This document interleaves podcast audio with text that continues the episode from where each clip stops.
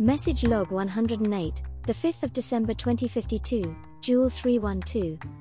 Hello transitioners.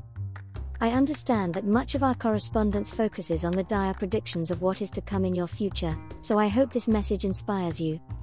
While your tech companies compete for the greatest VR glasses, the major leap will come when gateways to the metaverse are projection mapped on physical walls all over the place.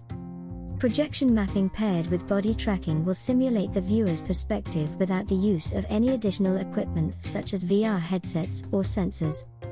Projection screens and complete dome rooms will begin to replace static posters and signs as the benefit of digital integration is appreciated in physical venues and hardware distribution cannot keep up with the adoption of the digital economy.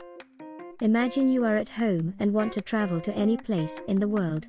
Rather than strapping on the latest VR headset, you'll find yourself in a fully immersive space where you may freely move around.